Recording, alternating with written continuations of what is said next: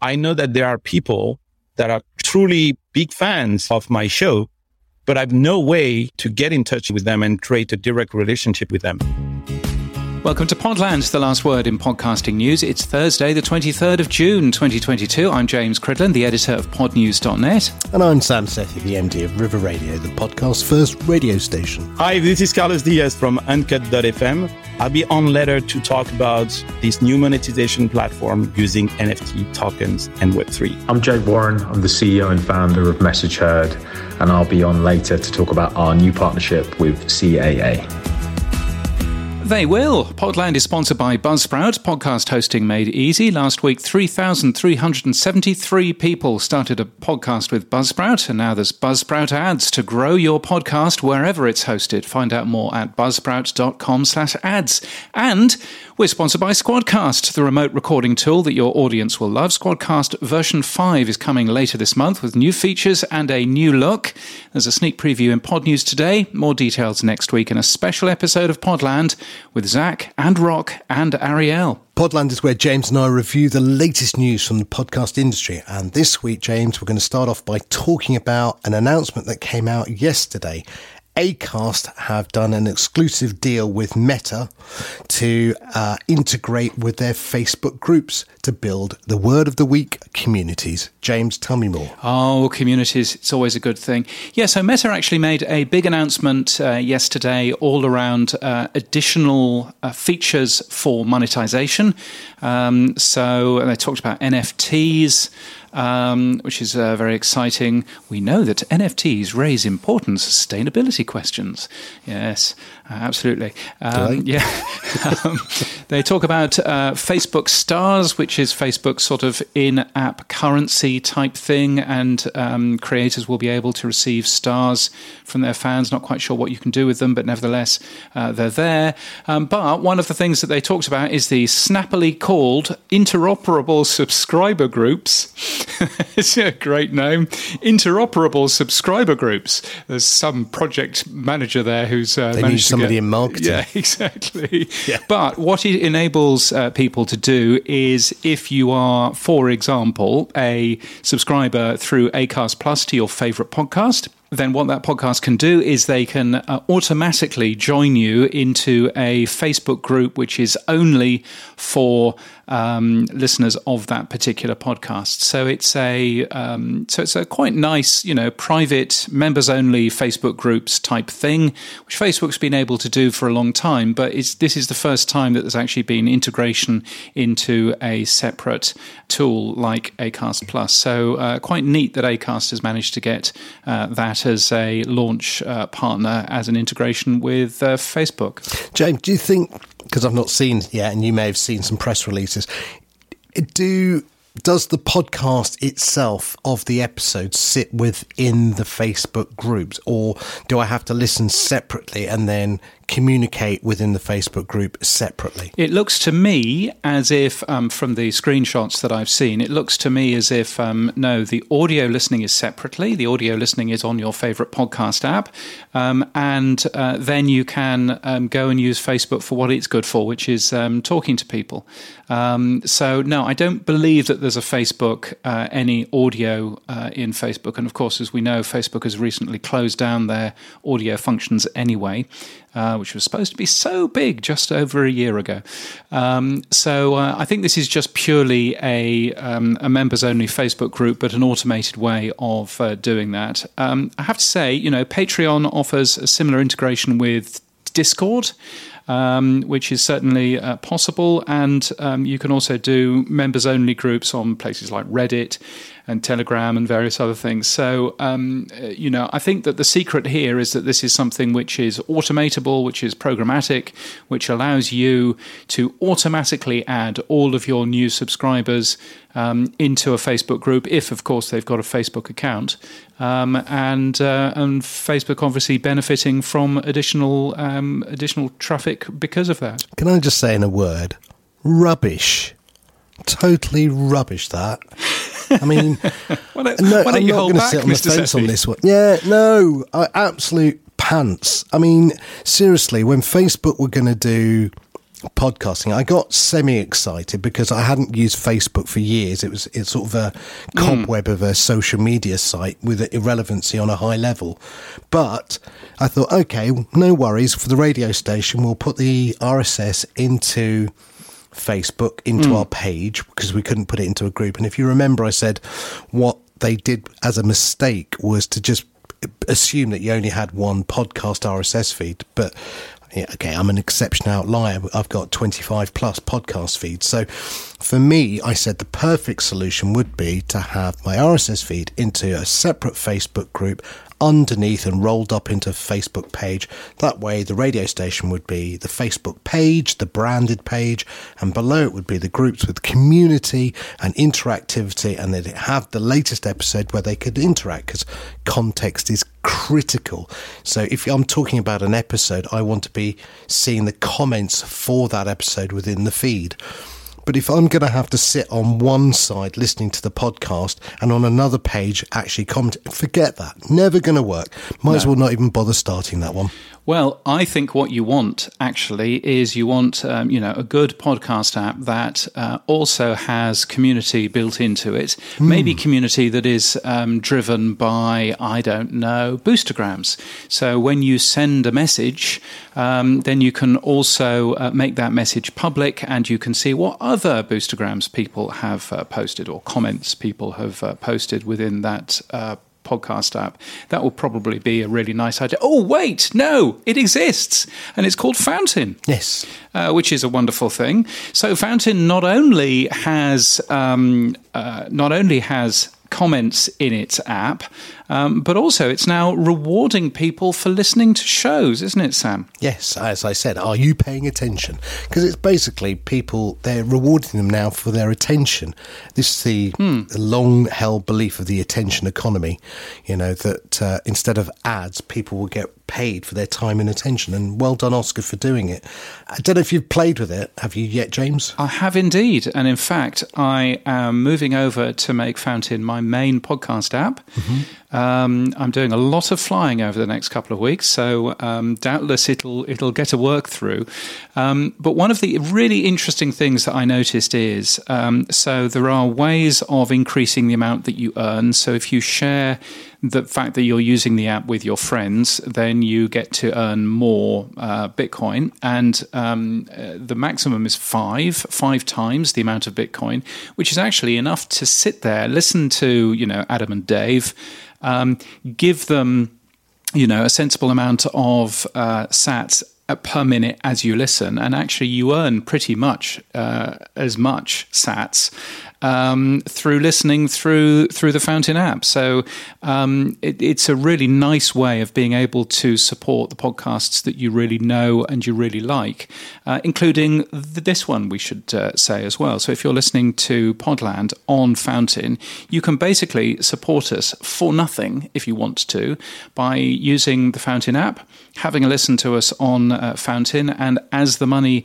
uh, comes in to you, it can automatically go to us if you want it to. So it's a really nice uh, plan, and they've made it really easy and simple. So um, I'm quite bullish about it. I'm quite I'm quite excited about it. Yeah, I think Oscar has done a great job, and I think uh, we're going to reach out to Oscar to get him on Podland in a few weeks' time.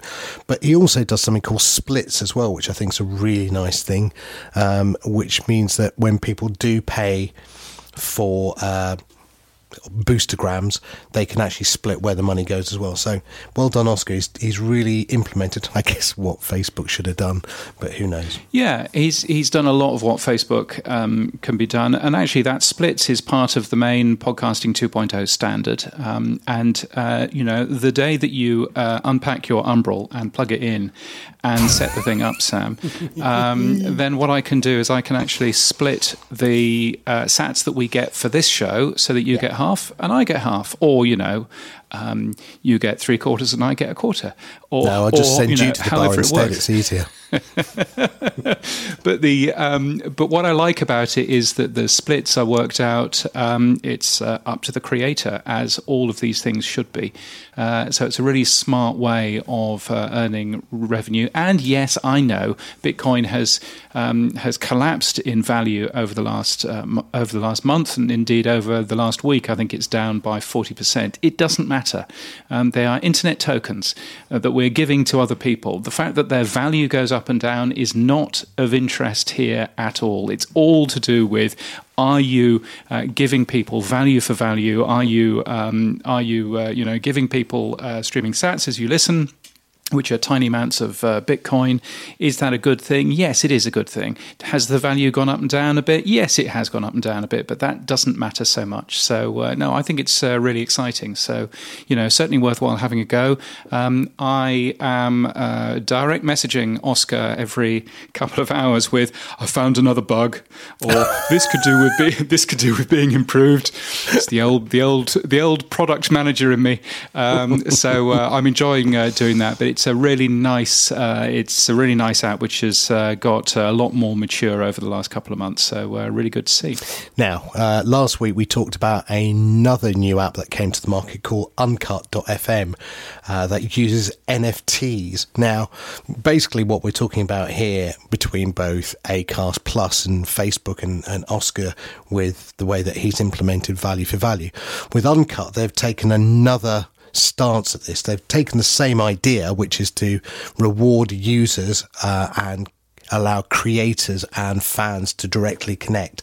But at this time, they're using NFTs and they're using ETH, therefore, as opposed to Bitcoin as the underlying payment system. And so I thought I'd catch up with Carlos Diaz, the uh, CEO and founder of Uncut FM, to ask him how he's implementing his own value for value system, but on a different platform basically what we want to do with Uncut.fm is to create the first podcasting platform that allows podcasters to create a direct relationship in between them and their fans and uh, a relationship that is based on ownership. That's basically what we want to do. And we are using the blockchain and the Web3 technologies to do that. And I had this idea because I'm a podcaster myself. I've been an entrepreneur all my life. I created startups since I'm 23. Uncut.fm is my fifth one, I think, something like that. And, and yes, as a podcaster, I started podcasting four years ago, something like that. One of the big frustration I always had was, uh, I didn't know the people were listening to me. I've got some numbers. I've got statistics from my hosting provider about the number of downloads, the number of listens I have on my podcast. I've got a podcast. It's a French language in podcast named Silicon Carne that is talking about the Silicon Valley in French that is doing very well. It's part of the top 10 of tech podcasts in France. And I'm doing something like 25,000 downloads a month, what is great, but they are vanity metrics. I, I, don't know if it happened to you already, but sometimes I'm talking with people and I'm mentioning the fact that I have a podcast. And then the people say to me, yeah, I know your podcast. I'm one of your listeners, but I, I don't know that. And uh, so that was a big frustration because among these 25,000 downloads I have every month, I know that there are people that are truly big fans of my show but I've no way to get in touch with them and create a direct relationship with them. And the reason why is because the traditional podcasting platform out there don't consider this audience like yours. You're basically renting this audience from them and they don't want you to create a direct relationship. Uh, why? Because if you create a direct relationship with these people, then you can create a direct business model uh, with them and with no intermediaries. And that's exactly what we want to do with Uncut.fm. It's not only about allowing you to identify your true fans. And I think we mentioned together when we were talking about Uncut.fm, this fantastic essay from uh, the 1000 true fans, meaning that we need to get rid of this uh, dictatorship of viewership, where basically it's having millions of people. There is podcasters out there that they are struggling at monetizing their podcast because they don't have the audience for that. Because yeah. if you don't do at least 50,000 downloads a month, you're not going to make any money out of your podcast. And we believe at Uncut that there is other form of monetization beyond advertising, sponsoring, subscription, and donations. And that's exactly this new form of monetization we want to create. Yeah, Kevin Kelly's essay and his book, the follow up, The Inevitable, was brilliant. The 1000 True Fans. Mm-hmm. And I can see exactly what you're doing. You're, you're generating an NFT token that your fans stroke listeners can buy from you at a set price that you put in the marketplace and that funds your business. I think Kevin Kelly said if you can get fans to pay you £10 a month and you get a thousand fans, there's a great hundred thousand pound business. You've chosen to go down the NFT ETH route for monetization, rewarding fans and giving their attention to you in terms of an NFT. Adam Curry, Dave Jones with the podcast Index have gone with another model, which is Bitcoin based using Satoshis, something they call value for value. And, uh, Fountain app just announced today, actually, that they're doing very similar to what you're doing, but they're rewarding people with Satoshis for listening. What is something I don't believe in? We can talk about that. Yeah, I was going to ask you. So, why did you pick the ETH NFT and why didn't you pick the Bitcoin value for value SATS model? So that's a very interesting question, a little bit technical question. I don't want to get too technical because, by the way, one thing that is very important to us is to put you know the technology behind the curtain because I think that most of the people don't give a shit about this uh, blockchain and technology stuff. And that's our job to make sure that the things are decentralized, but don't look too much decentralized. So, for example, when you use Uncut, you don't need a crypto wallet. You don't need crypto to buy these NFTs. You can buy them with your credit card I have some of my listeners buying my tokens with Apple Pay without putting any credit card number either, just with facial recognition. And you don't need a crypto wallet. We create a crypto wallet for you, a non-custodial crypto wallet automatically directly from your email. So you don't need any Web3 experience to get uh, into this uh, world because this is not the point. We're not here to turn people into blockchain addicts. We're here to create this direct relationship in between creators and fans. And we use the blockchain to do that because it's the only technology out there that can guarantee this ownership in between you and your fans. Now, why did we choose ETH and uh, not Bitcoin? Cut.fm is running on the layer two blockchain named Polygon. And that's very important because the Polygon blockchain is a proof of stake blockchain that consume a way less energy than the proof of work in a blockchain like Bitcoin. And I think that environmental impact of this technology is critical. It's very important. And we wanted to pick, you know, a technology that has a minimum impact on the environment. And Polygon is one of them. And also another thing is with the Polygon network, the gas fees are minimal. By the way, we even absorbing these gas fees. Why? Because we don't want your listeners to have to understand what are gas fees. So basically we got rid of them. We take care of the gas fees. We absorb that into our business model. So you and your listeners don't have to deal and try to understand what are these gas fees and stuff like that. They don't exist with Uncut.fm. So Polygon Network, that's main rationale behind this choice was the environment, very important. Number one, the fact that it's a layer two proof of stake and that allows us also to create smart contracts and very interesting. We can talk about what you can do with smart contracts. Programmable. These tokens are programs that you can ask to do very specific stuff. And the third aspect is the low gas fees. That's the reason why. Yeah, Snoop Dogg issued an NFT based around his new album straight after the mm-hmm. Super Bowl. Yeah. He made $44 million. But one of my wishes would have been that he'd made the NFTs. So the rights issues to the future sales of that music would have gone to his fans as well. It could have been 0.0001%. Whatever. Right? Yes. But that would have created a, a secondary tradable market in that NFT because it had a, an intrinsic future value. Do the NFTs that you're creating, you know, is there a secondary market for them, do you think? Let's just take a quick break. Welcome to High Street Matters, a regular podcast from BIRA, the British Independent Retailers Association. My name's Steve Dyson, and I'm a journalist who's interviewing top business owners and experts here at BIRA about issues which impact independent retailers today. We'll be talking to a cross section of our members from around the UK, from single retail outlets to small chains, and from large department stores to leisure and hospitality. We plan to provide top tips to help businesses stay ahead of the retail curve. High Street Matters. Thanks for listening. That's a very good question as well. Thank you for asking the question, Sam. Yeah, we don't see NFTs and tokens as speculative aspects. I think that I'm in the blockchain space and believe it or not, there is two big trends inside the blockchain. I know that there is a lot of people against the blockchain and they believe that inside this blockchain world, it's just one world that want to scam people and, and pump the maximum of money out of people. This is not the case. There is actually two big trends in the blockchain space. There is one family that considers that the blockchain was created to make us rich. Okay. I'm not part of this trend. And there is another family that believe that the blockchain was invented to set us free. And that's exactly why what we believe in. I, we're using the blockchain to get rid of these platforms and to allow us to not have these intermediaries. You were talking about the music. That's maybe one of the sector where there are the most intermediaries and useless intermediaries that don't allow uh, creators to do whatever they want with their creation.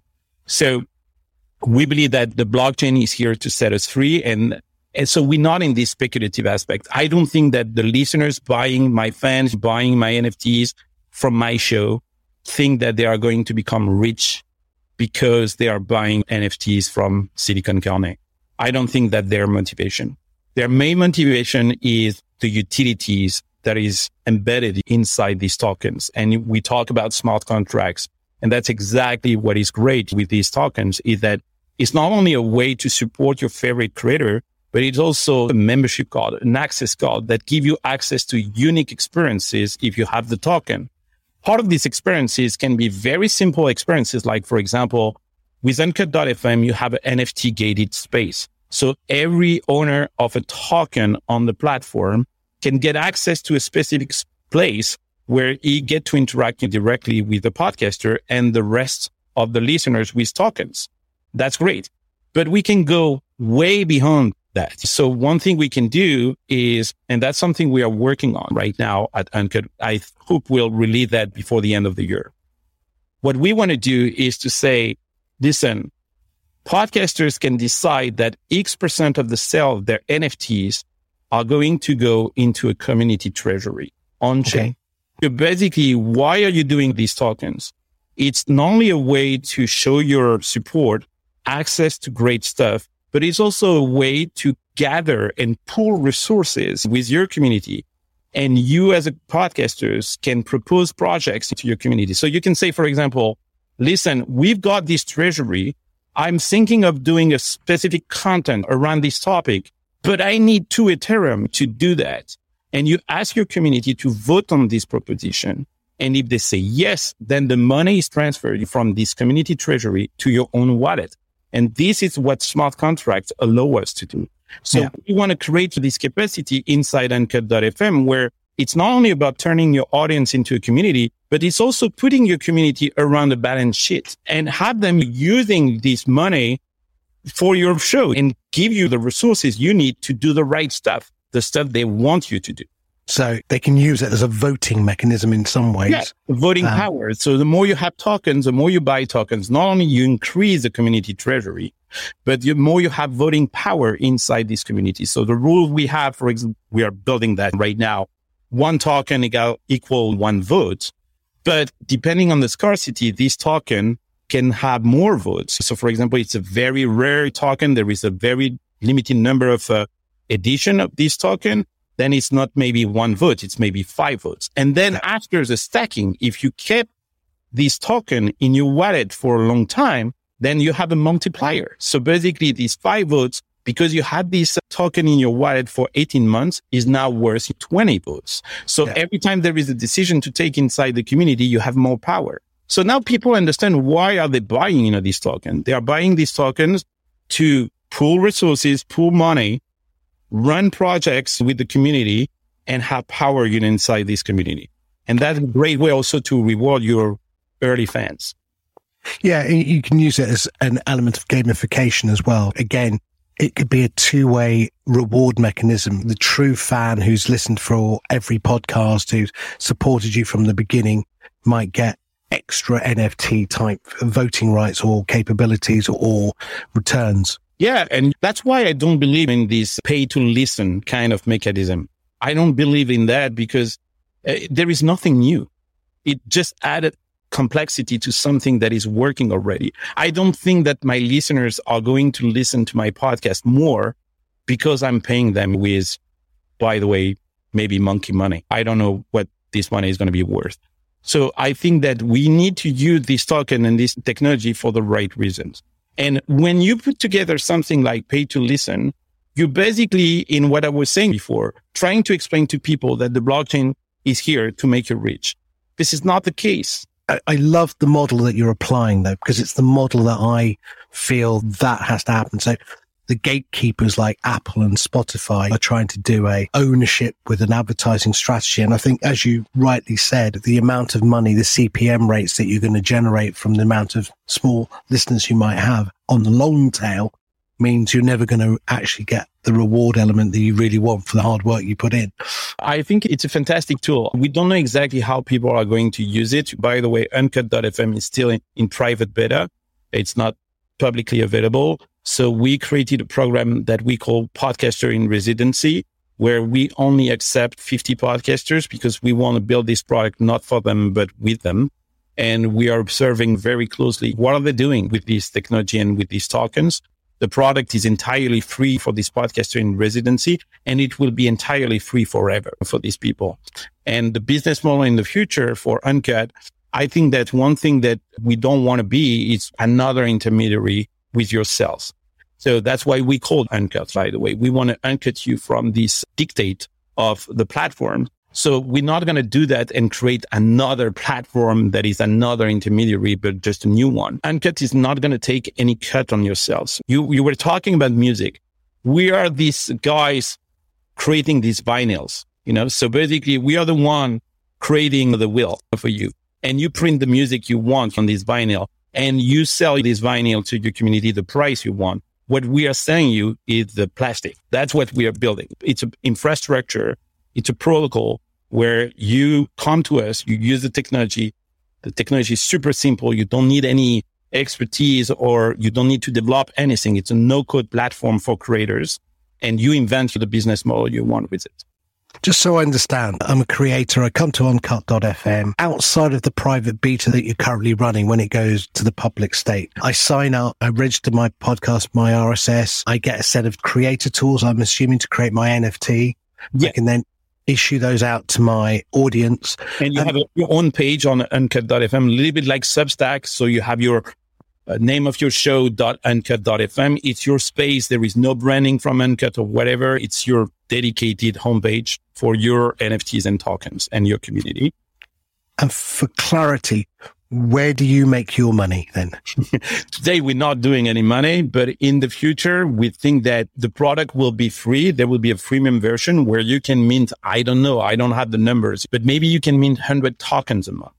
And if you need more tokens because your community is bigger, then you're going to buy tokens from us. You're going to buy tokens to create your own tokens and you can buy a bulk of tokens for the entire year and you have a discount price because you bought, I don't know, 10,000 tokens because you think you're going to need 10,000 tokens through maybe 100 different NFTs you're going to create throughout the year, whatever. That's going to be the model. So basically it's buying capacity, technology capacity from the platform to create your own token. And then no gas fee, nothing, no cut on your sales or whatever. So that's basically what we have in mind right now. So it's a little bit like a software, but uh, you use the technology and you buy it's a, pay, a pay per use kind of thing. But we don't want to take a cut on your sales. So, last two questions, Carlos. Where can people go? Remind them. So, right now we're still in private beta. So, if you go to our website, the address is uncut, U-N-C-U-T dot FM. You can apply to this uh, podcaster in residency program. The cool thing is that we want a small group of podcasters to work very closely with them. They're there is already 25 of them right now. And we are working very closely with them. We are providing a lot of advice. We are, we have a playbook how to launch your token strategy with your community? How do you introduce these things to your community? What can you do? We try to document all the use cases we've seen so far. And there are many things. One thing that I give you one use case that I heard about from one of our podcasters in residency that I thought was very interesting. He wants to create every episode. He's creating one token that give you one minute of airtime in the next show. It's a token. So two options. So the community can decide to buy this token and use this one minute of airtime in the next show. Of course, it is the one who decides mm-hmm. if the content is right or not for the show. Or you can decide to keep this token because the value of this one minute is going to increase in the future. Or maybe you're going to need it later on, but you buy this capacity. And when I was talking with this podcaster, that was fascinating because what he was saying is, I want my community to own the inventory of my advertising opportunities in my show. I prefer the community to own that and do whatever they want with it. Of course, they buy it, but they can, they now they own it. So they can decide to use it. They can decide to give it to someone else that need it. They can decide to resell it. They can decide to destroy it. For example, imagine someone, a group of people decide, no, we don't want any sponsor in this podcast. And they buy all these opportunities and burn them right away. So there is no sponsor in this podcast because the community decided so. I think it's a fantastic idea. I fully, fully understand what you're trying to do, and I wish you all the best with it. It's a, it's a very difficult concept to get the momentum around because yeah. obviously those of us who have a, a, technical background can understand exactly what you're doing. And as you said, it's your technical ability married with your marketing skills that are going to hide the complexity. One of my favorite expressions from a guy called Edward de Bono is complexity is fail simplicity. Mm. And uh, to make this model frictionless and simple enough for the average user is really the challenge to focus on. That's our job is to make it super simple first for your audience because they don't care. And second, also for the creators. So they don't have to deal with all these uh, technology that, by the way, is very early stage and very immature still. So it's important to remove this complexity. And that's our job. We are the nerds. We're taking care of that. Carlos, good luck with Uncut.fm. Thank you so much for your time. Thank you. Carlos Diaz from Uncut.fm. Uh, he's a bloke. He makes podcasts. Uh, I wonder what else we know about podcasts and uh, the type of people who make them. Well, we don't know a lot, which is interesting given how mature the industry is becoming. But good news is our friends over at Sounds Profitable, Brian and Tom, are going to be doing an event next week. So, James, tell me more about this event. Yeah, they will. So, it's the what they call the first credible study of the profile of podcast creators in America. Um, Brian is never one for uh, underselling himself, so he, he, he, has said it's an incredibly important benchmark in the history of podcasting. Um, but uh, it is also a really interesting piece of data. How do I know that? Well, it was released to the sponsors yesterday, and Podnews is a sponsor, so I've actually seen all of the data. And the only thing that I can tell you is that there are some really surprising things in that data, some really surprising things, and some worrying things as well in terms of who makes podcasts uh, in comparison to who listens uh, to them. It's a fascinating thing, well worth uh, a watch. You can watch the webinar for free on Tuesday, June the 28th. Um, it's at one o'clock in the afternoon Eastern Time, which means it's uh, the evening uh, in uh, the UK. Uh, well worth watching, and it's uh, free to take part. Uh, if you want to, you can register for free at soundsprofitable.com slash the creators. James, although you can't tell me what's in it, um, Do you think yes. that the, yeah. although you can't tell me what's in it, I'm going to ask you questions anyway.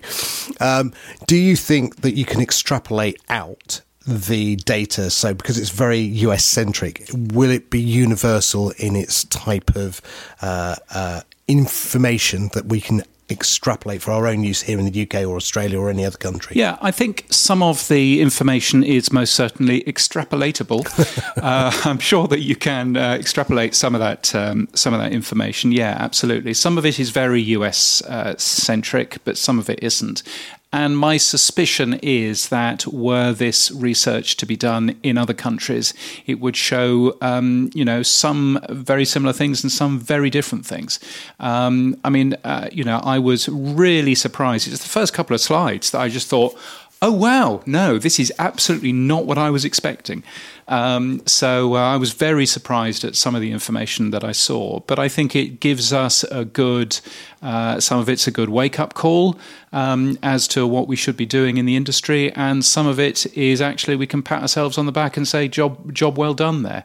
Um, so uh, yeah, I think there's some really interesting stuff in there. Well, we'll ask Tom to come on to Podland and tell us all about it from the horse's mouth. Indeed, don't call him a horse. now, uh, there's some new podcast platforms that have uh, started to uh, tease themselves out. Um, obviously, you found uh, earlier this year the exclusive about uh, YouTube getting into podcasting, mm. but you also have found a little piece of information from Erica, who's a strategic partner manager at YouTube. So, what did you find, James? Yeah, so Erica, um, we don't know her surname, um, but uh, she's a strategic partner manager. She released a video with tips about posting podcasts on the platform. It's a really interesting watch, actually. Um, she talks about, um, you know, some of the options of how you might upload an audio-only show, although she talks about video being rather better. She talks about monetization because, of course, YouTube can actually do that that too.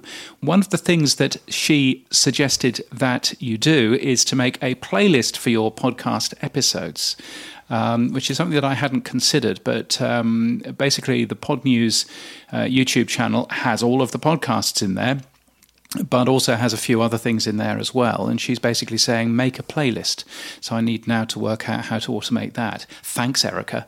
Um, but she ends by saying, we'll keep you posted as we develop more tools for podcasters on YouTube, uh, which is all very exciting. Now, I actually bumped into um, Kai Chuk from YouTube at the podcast show in London, and we had an off the record chat. So I can't really tell you anything that we uh, ended up saying. But one of the things that um, I am excited expecting from that is news at some point over the next couple of months around uh, YouTube. It's very obvious that they were pretty big and pretty exciting at uh, the podcast show in London. I wasn't expecting an announcement there because, you know, why would they? They're a US company, they're on the US stock exchange. Why would they make an announcement in the UK? Um, but uh, my suspicion is that we'll see um, probably some big announcements coming up in the next couple of months. I do notice that he is on the speaker list at Podcast Movement in Dallas. Uh, I wouldn't read too much into that, but, you know, again, who knows? Yeah, I bumped into Kai Chuk, but it wasn't something I want to talk about. So, because um, I didn't know it was him, and I kept castigating him for not having launched uh, their podcasting, and then I looked down at his badge. So, yes, moving swiftly on. Um, so yeah, brilliant. Yeah, he won't be coming on. No, well, not with me. He won't. That's for certain. Um, the other thing that uh, there was a bit of research around YouTube as well that came out this week. Uh, German podcast website podcast.de posted results of a survey. Yes. Uh, it claims, though, something quite strange about YouTube, James. Yes, it claims that nobody in Germany at all. Nobody listens to podcasts on YouTube. I have nine. to say nine. I, I, I, have to say not even nine, but zero. Uh, yeah, I, I, mean, I have to say that uh, in terms of this research, I think it's a bit dubious. I wonder whether or not um, somebody somebody uh, basically sat down and said uh, a podcast is a, is an enclosure on an RSS feed, and you can't answer this by saying YouTube first before asking, um, because certainly the Reuters Institute data that I've seen seems to show that YouTube YouTube is is actually quite strong in Germany, as it is in most places, for listening to what people consider to be podcasts. But you know, again, interesting to have a look. Um, it's linked from uh, Podnews this week from a German podcast website called podcast.de. Mm. Now, everyone seems to be on tenderhooks waiting for YouTube, and Apple this week released an article just reminding everyone that we also do video, don't have to go to YouTube. Uh, so the article details yes. about what the platform can do, and Transistor also, just to make sure that they're not left out, uh, have posted about video podcasts. I'm wondering whether these new sites are going to be called PodTube. Well, I loved the Transistor one Uh, actually, I thought that the transistor one was great, uh, where Justin is busy explaining what you can do in terms of video podcasts, and there are three different types of video podcasts. There's uh, YouTube, or there's the Spotify, you know, anchor thing, or there's open uh, video podcasts on RSS, and then at the bottom of the page it says Transistor doesn't currently offer video podcasts.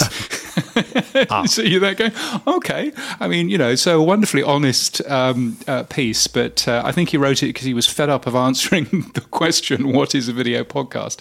Um, but interesting to watch uh, people getting involved with uh, video podcasts and uh, seeing what happens there. Twitter aren't though getting involved in video podcasts, or are they? Mm-hmm. Uh, but they're certainly getting involved in something, aren't they? Yeah. Um, again, just a little tidbit sneaking out and about. Um, Jane Wong, who has been very good at releasing little known uh, snippets about what's going on with Twitter's podcast strategy, has posted a mm. picture saying that uh, she's showing a screen grab um, of podcast now as a sidebar menu. So again, James, what's your thoughts? Yeah, it, it seems that Twitter are doing a bit of redesigning of the Twitter app and they're changing the little buttons on the bottom. Uh, so you've got more scrolly space, um, and they're moving the uh, menu into a side menu, and the side menu has, you know, things that you would expect like topics and bookmarks and lists and Twitter Blue and all that kind of stuff. But there's also something tantalizingly in there called podcasts with a picture of a microphone. Um, what we don't know very much about this. The only thing that we really know in March is that it appeared to show podcast episodes which were shared by users you follow, which is an interesting way of doing things. But it was just a link to Spotify. Um, Twitter do have something called a Twitter card, which is a way of sharing information from a web page straight into uh, Twitter. And they do support uh, Twitter audio players. So maybe they might use a Twitter audio player in the future to um, uh, bring that kind of stuff in. So it would take you know links that you posted of somebody's podcast and make that available as a piece of audio to play in the Twitter app. Um, I don't know, but again, interesting to see what's happening there. Yeah, and also just a little tweet that we saw from Andrew Lyons. Um, he's he's hinting that Twitter Spaces is going to be a separate or a, a new version of the Twitter app will include Twitter Spaces on the App Store. He's got a uh, screen grab, and again, we'll put the link in the show notes, showing um, mm. Twitter releasing a new version of the app with Twitter Spaces embedded within it.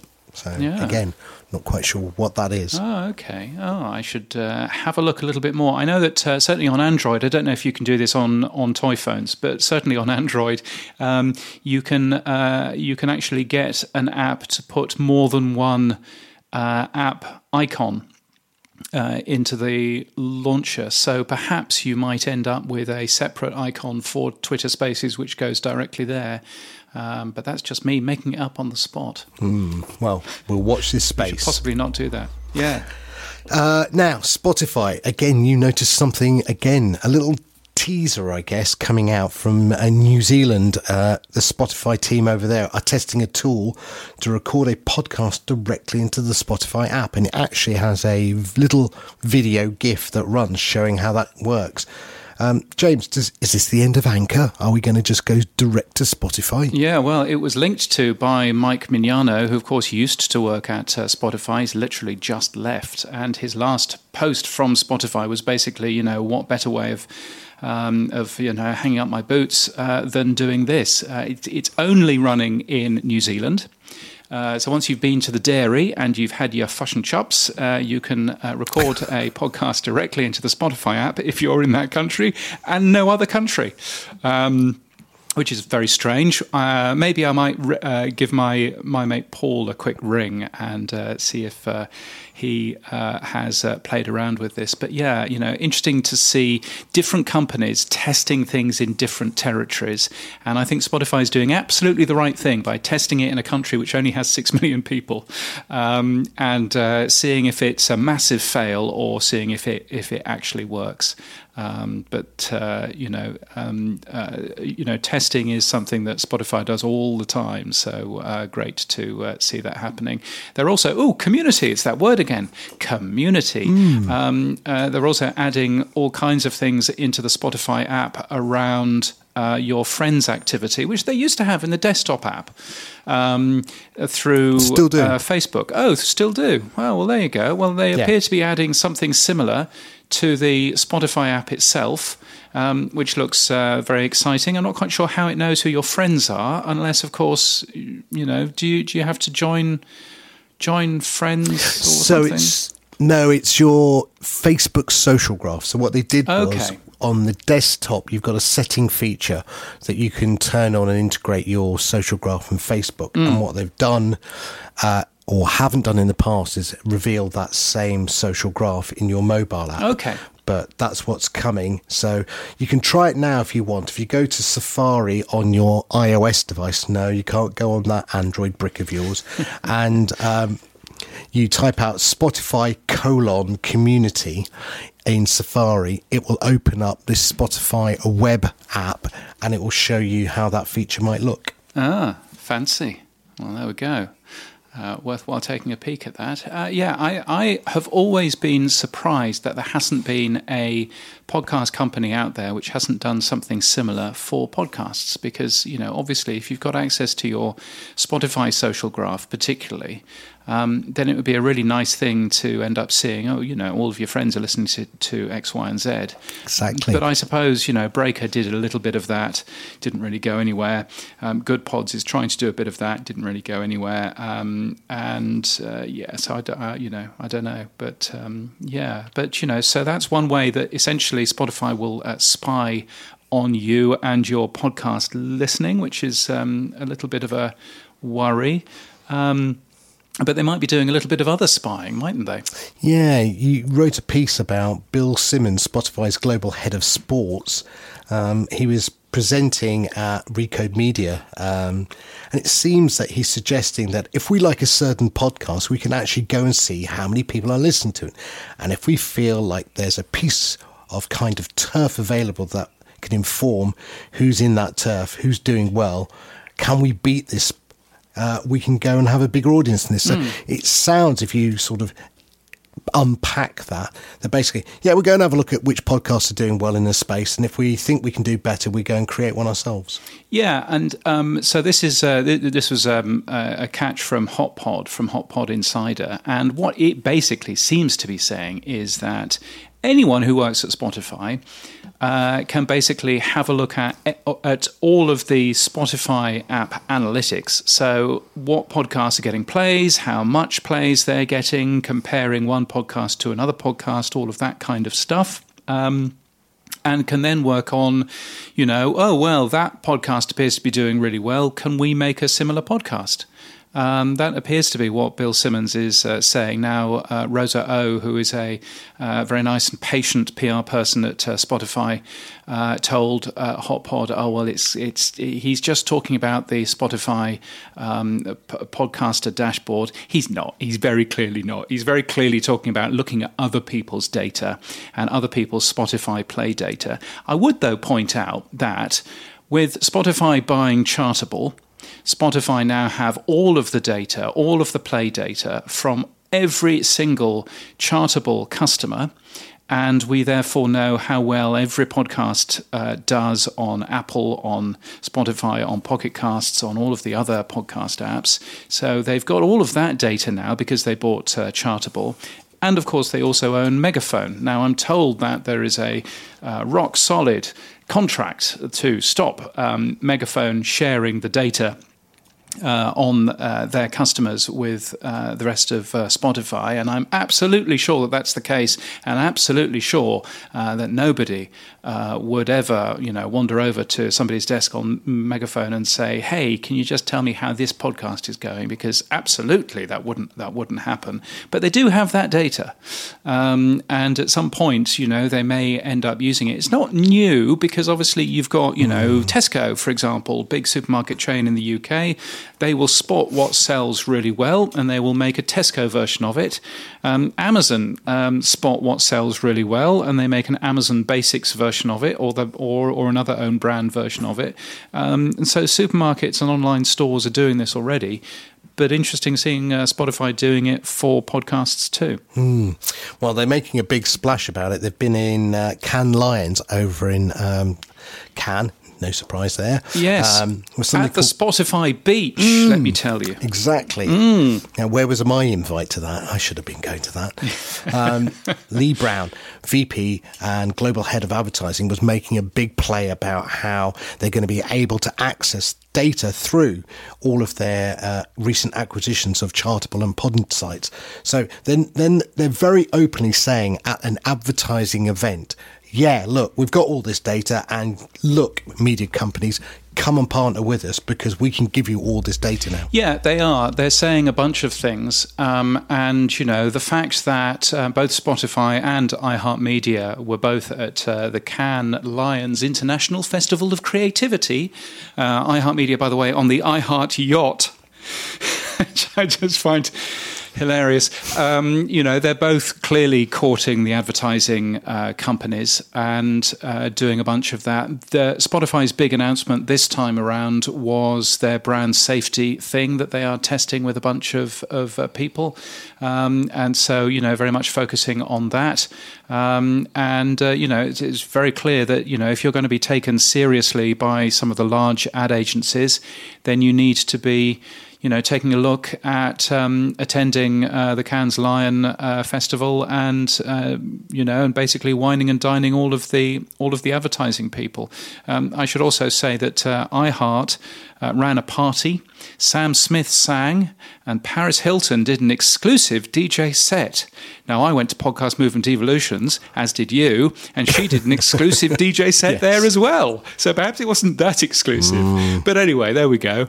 Um, but, you know, uh, both iHeart well, and Spotify doing good things in front of advertisers. Well, uh, Spotify rolled out Dua Lipa as well to do their music entertainment. So that's who they had instead of Sam Smith. Well, very nice. Um, we'll, we need to find out who's better. Uh, now, but uh, yes. Uh, anyway, I can tell you that. Yes. I can tell you that. But they also rolled out, just so you know, uh, Taj Alavi, who's global head of marketing, uh, Ty Comer, who's the senior manager of creative development, and Dawn Ostroff was there as well, mm. uh, who's the content officer and advertising business officer at Spotify. So they really did take all the big guns down there. This oh, they was certainly a big did. thing for Spotify. They certainly did. They also announced a second season of Batman Unburied, which is a massive hit for them. The first season was number one in 11 markets. They translated it into nine languages.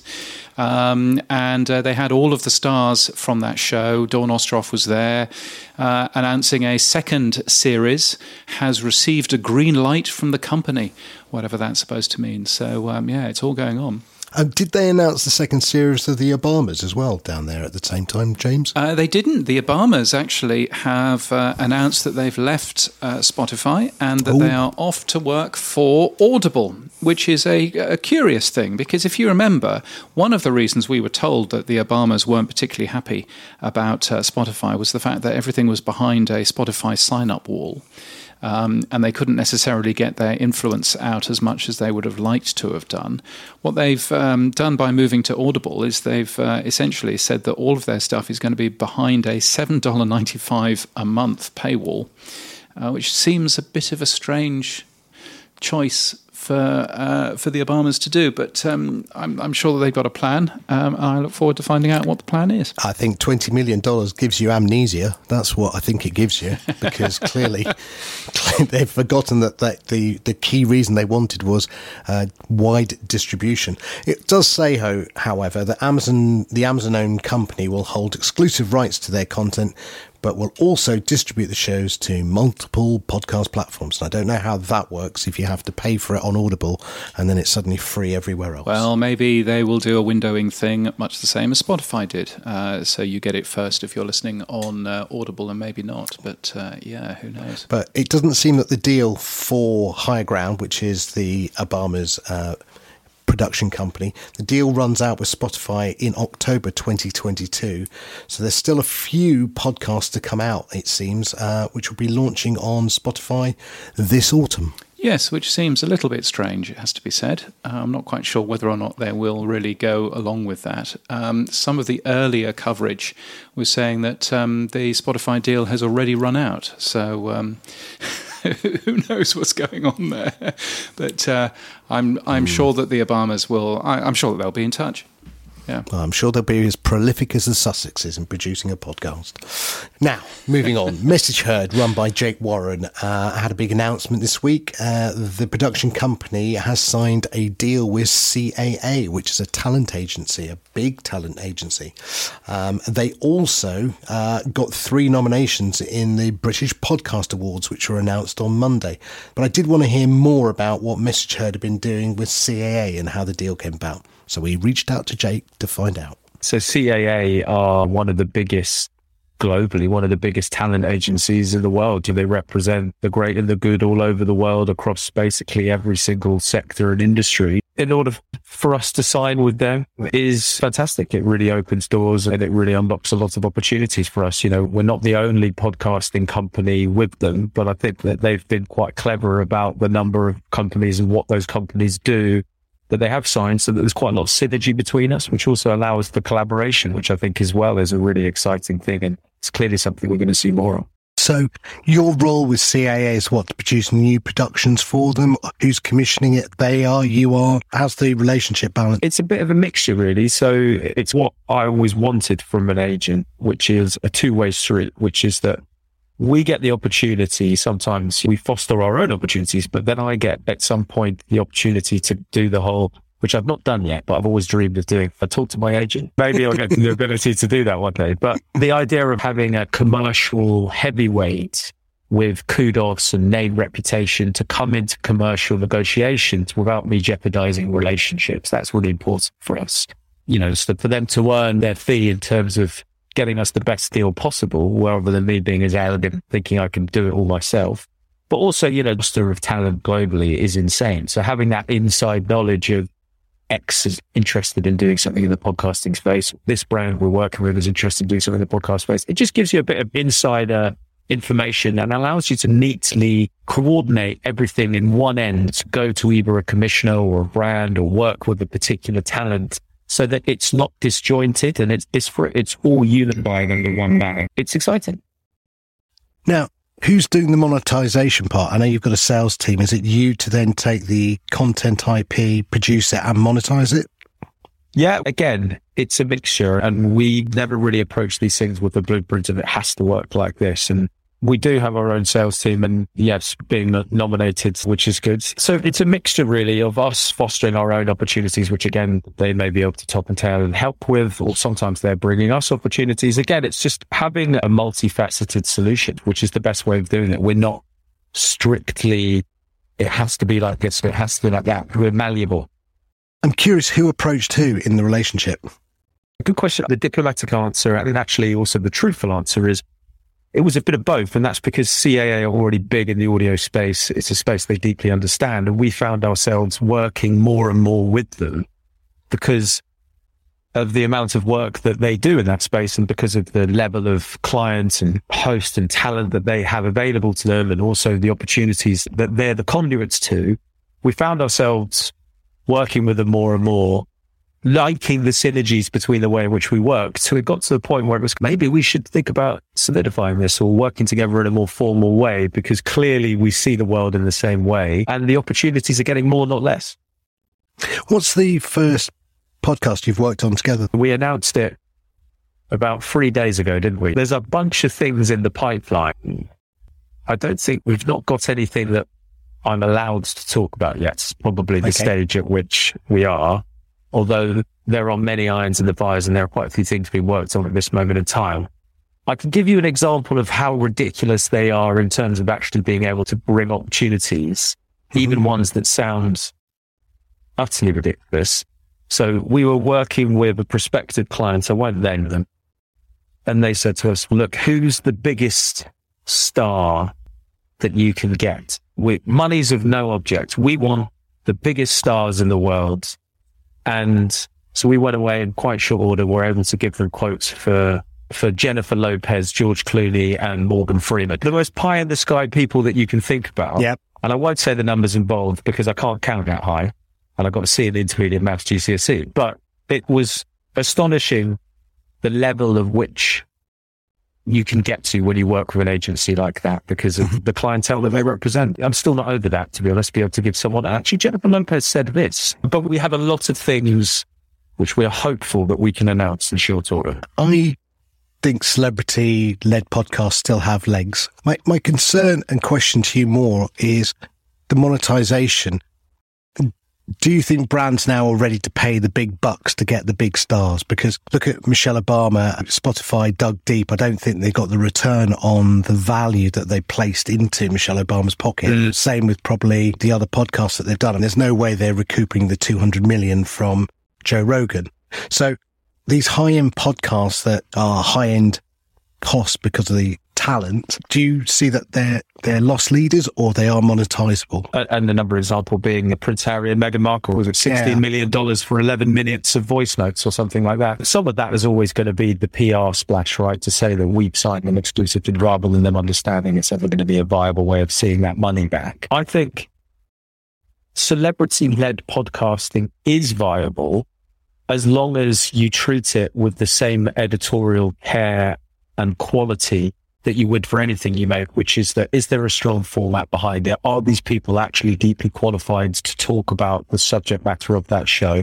And are they interesting enough that they actually have anything to add or say? So mm-hmm. it's, I don't buy into the whole we're spending loads and loads of money on X person because they bring Y audience. It doesn't automatically translate into listens. We all know that. It probably gives you a fairer crack of the whip in order to get some of those people to convert.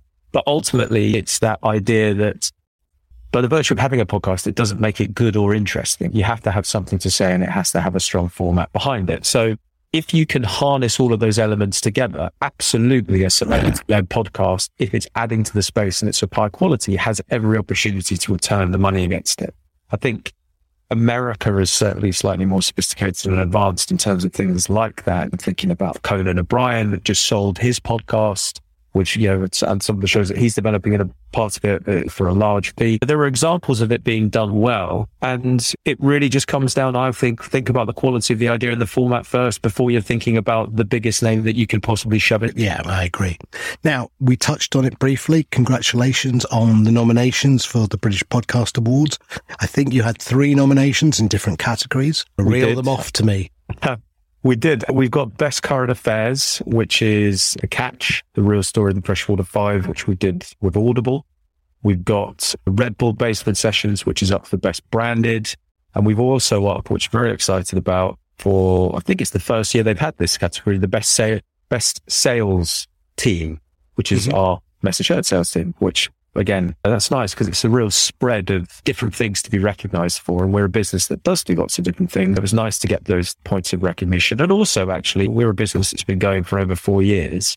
We've never once been nominated at the British Podcast Awards. We've won Arias and we won other lobbies and other awards, which is fantastic. But secretly, I've always wanted that. I've had that itch to just at least be nominated at the British Podcast Awards. Here's a secret. Take Matt Deegan out for a drink. I know. I've been remiss in not whining and dining Matt Deegan and Matt Hill, but eventually it works. We've been nominated. So I'm very excited. It feels excited. In particular, the best sales team, that team in our organization work incredibly hard and they do fantastic work. And now they won't shut up about how the rest of the world thinks they're good. Brilliant. Salespeople sell themselves. If they can't sell themselves, they can't sell anything else, can they? Jake, thank you so much. Look, are you going to be there on the 23rd? I will. Yeah, I'm, I think that we'll probably be out in force because it's always a great day out. Brisbane. I look forward to catching up with you there then. And Brilliant. congratulations again on the CAA deal as Thanks so much. Thanks for having me on. Jake Warren from Message Heard. Uh, let's go for some uh, very quick news. Uh, Himalaya have um, basically said that they're not going to do their IPO now uh, because $100 million uh, of IPO is apparently rather difficult uh, in the current economic climate, and I can kind of understand that. Veritone has bought another synthetic voice company called VocaliD. They already own Veritone Voice. They're the uh, people behind uh, Bryan Barletta sounding Spanish on the Sounds Profitable Espanol podcast.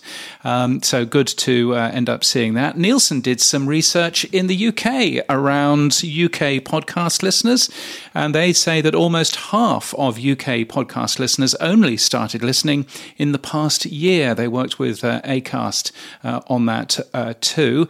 The Infinite Dial Australia comes out in a couple of days' time, as does the Infinite Dial Canada.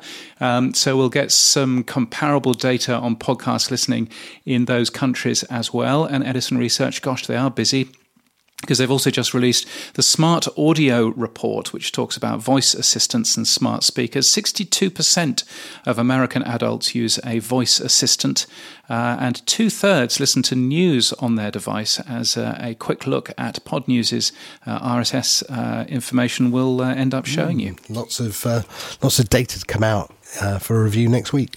Now, on the move, uh, Lewis Goodall uh, is to join Global as a co-host for the company's new daily podcast with joining Emily Maitlis and John Sopel. So the BBC seems to be losing a lot of people.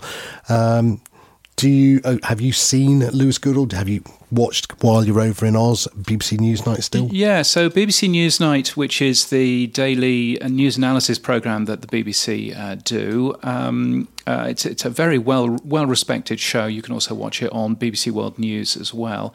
And uh, Lewis Goodall was policy editor. I'm not quite sure what policy editor does.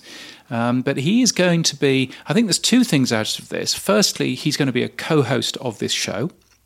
Secondly, it's going to be a daily news podcast from Emily Maitlis and John Sopel. Now, they used to do a podcast uh, in the past, uh, the Americast, uh, I think. Uh, and mm-hmm. so they know a thing or two about doing good podcasts. But really interesting to see that uh, Global is diving into the original podcast world with um, quite some seriousness because this won't be, so far as anybody can understand, on LBC, which is Global's um, talk uh, station. Um, and they are focusing on video as well. So Lewis uh, Goodall ends up um, writing something about uh, my brief will be to supercharge the organization's video output. What does that look like? Much more to come, but we have big plans. Um, they put Andrew Marr, who does a daily um, uh, one hour long show, out as video will they be doing more of that uh, stuff in the future? That will be uh, interesting to find out. Oh, and by the way, if you have the Global Player, which is a very good podcast app in the UK, then you'll find Podnews is now on the Global Player. So um, if the only reason that you're going to Spotify or to Apple Podcasts is to listen to the Podnews podcast, then worry no no longer because uh, we're now in the global player too. All hail global, our new overlords.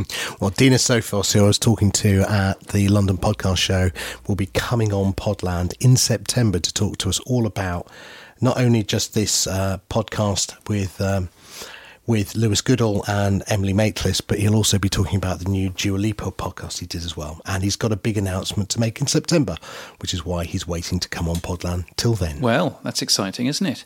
Uh, lots of jobs out there on podjobs.net, um, including Steve Pratt's job, if you wanted that, uh, friend of the show, uh, Senior Director of Pacific Content and Podcasting. You'd be working for Rogers, which is a big um, communications company in Canada. Then that's up for grabs, along with Managing Director of ACAST in the UK, um, head of news and factual podcasts for Global Media, um, or rather Global. Um, uh, they are, you know, hiring for them as well as uh, they are hiring as as well as hiring for head of comedy and entertainment podcasts. Again, you know, just like that Lewis Goodall story. Global really pushing into making original um, podcasts, and maybe we should get um, some of the global folks uh, on this very show in the fullness of time, and some folks from VoiceWorks Sports. Uh, if you want to be director of commercial partnerships or director of sports social, whatever that is, um, then you'll find those jobs on podjobs.net. Well, you will be able to find out what sports social is, James, because we interviewed Sophie and Jim from VoiceWorks and they'll be on the show next week to talk about the social network they've built. That's a vertical for sports, which is what I guess what the director of Sports Social will be in charge of. Oh, I thought you were going to um, uh, launch into another interview there, and I was thinking, how long is this podcast going to be?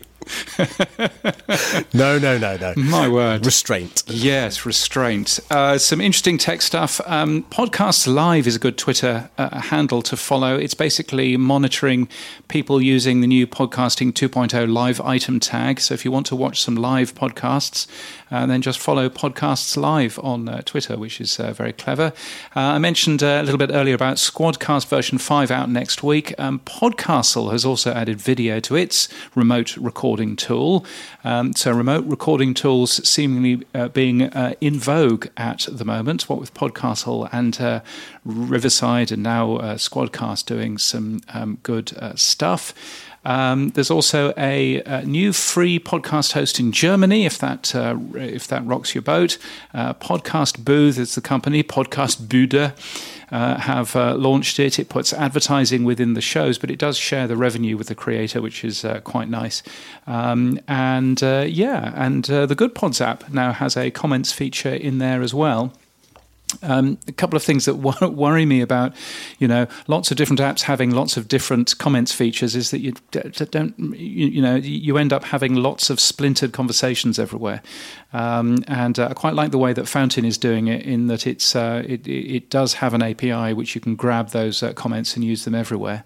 Uh, so maybe that's uh, that's a plan. But um, quite a lot of interesting tech things going on, I think. Or maybe if they all use the social tag within the podcast index 2.0 namespace, then we would see the comments flowing between different apps, but we wouldn't have to then get them siloed. Yes, indeed. Although um, that is just another silo, of course. Um, and uh, I quite like the idea of, uh, you know, if you want to leave a comment, leave a comment with 50 sats or something, and then uh, you're actually um, supporting the podcast that you're commenting on as well. Also, might mean that you might get less miserable people leaving grumpy comments about this podcast is far too long.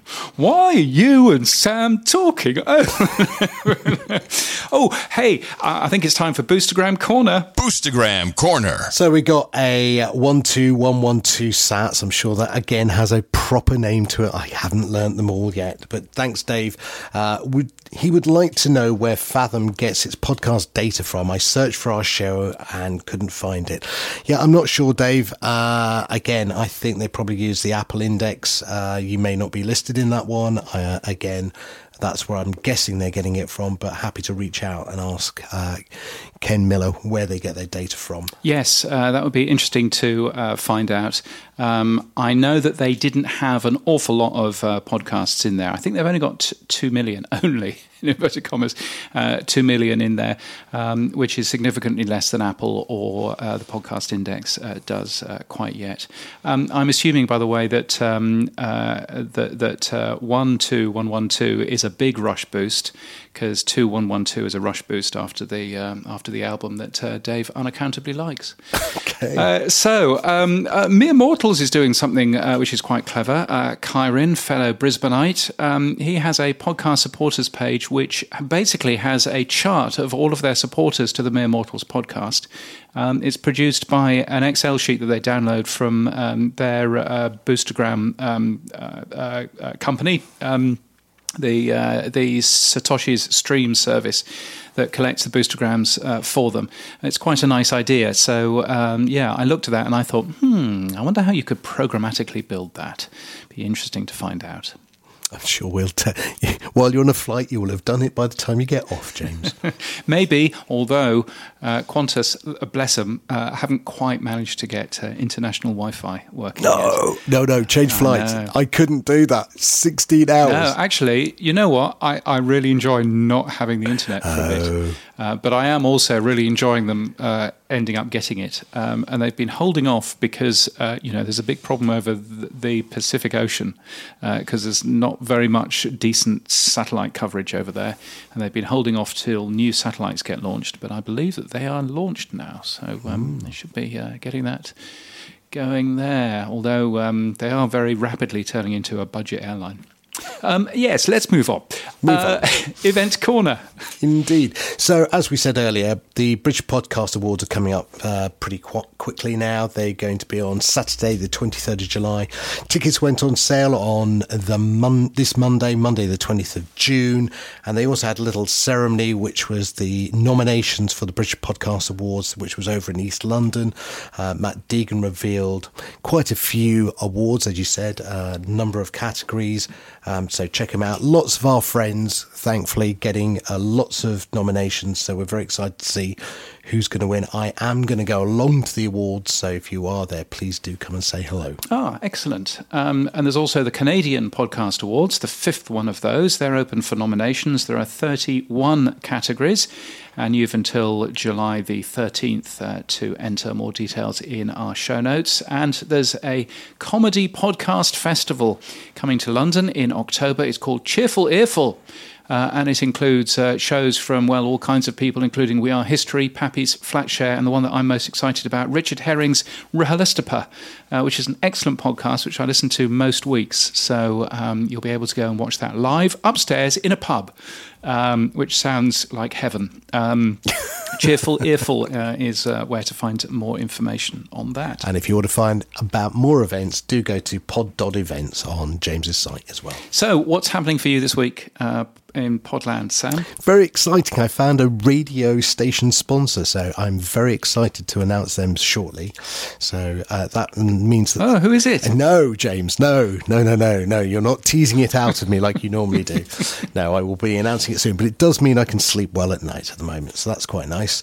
Oh. And uh, we installed the aircon the day after the heat wave. That's fantastic. But we have now got oh, that was aircon in the studio. Yeah, well, we tried to get it in before, but uh, it didn't work. So the day after the heat wave that just passed this week, we now have aircon in the studio. So I'm very excited. And uh, I'm not here for the next couple of weeks. Um, so you have lined up some excellent co hosts of this very podcast, have you not? Yeah, I'm excited. Um, Arielle Nissenblatt, uh, sounds like this and that, um, will be my co host next week. After that, she may not well be.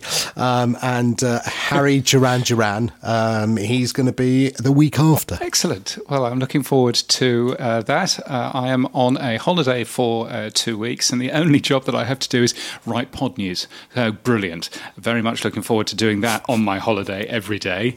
Uh, but still, I will be in uh, the UK seeing family and friends and weddings and all kinds of things. Uh, so that's all good. And hopefully coming for a crafty tug. And uh, yes, if we can manage a crafty tug, um, uh, I've just discovered uh, that uh, at least one set of people who I'm supposed to be visiting have COVID. So that's not going to be happening. Oh. Uh, but we will, but we will see see what else we manage there. and that's it for this week. If you like Podland, tell others to visit. You can tell your friends on Twitter, on LinkedIn, or Facebook, or by smoke signal. you can even email comments at Podland at News or send us a boostergram. You'll also also find all our previous shows and interviews on our website, podland.news. Yes, or just listen to us using the Fountain app. Uh, that would be a very good thing, and we will get some of Oscar's money.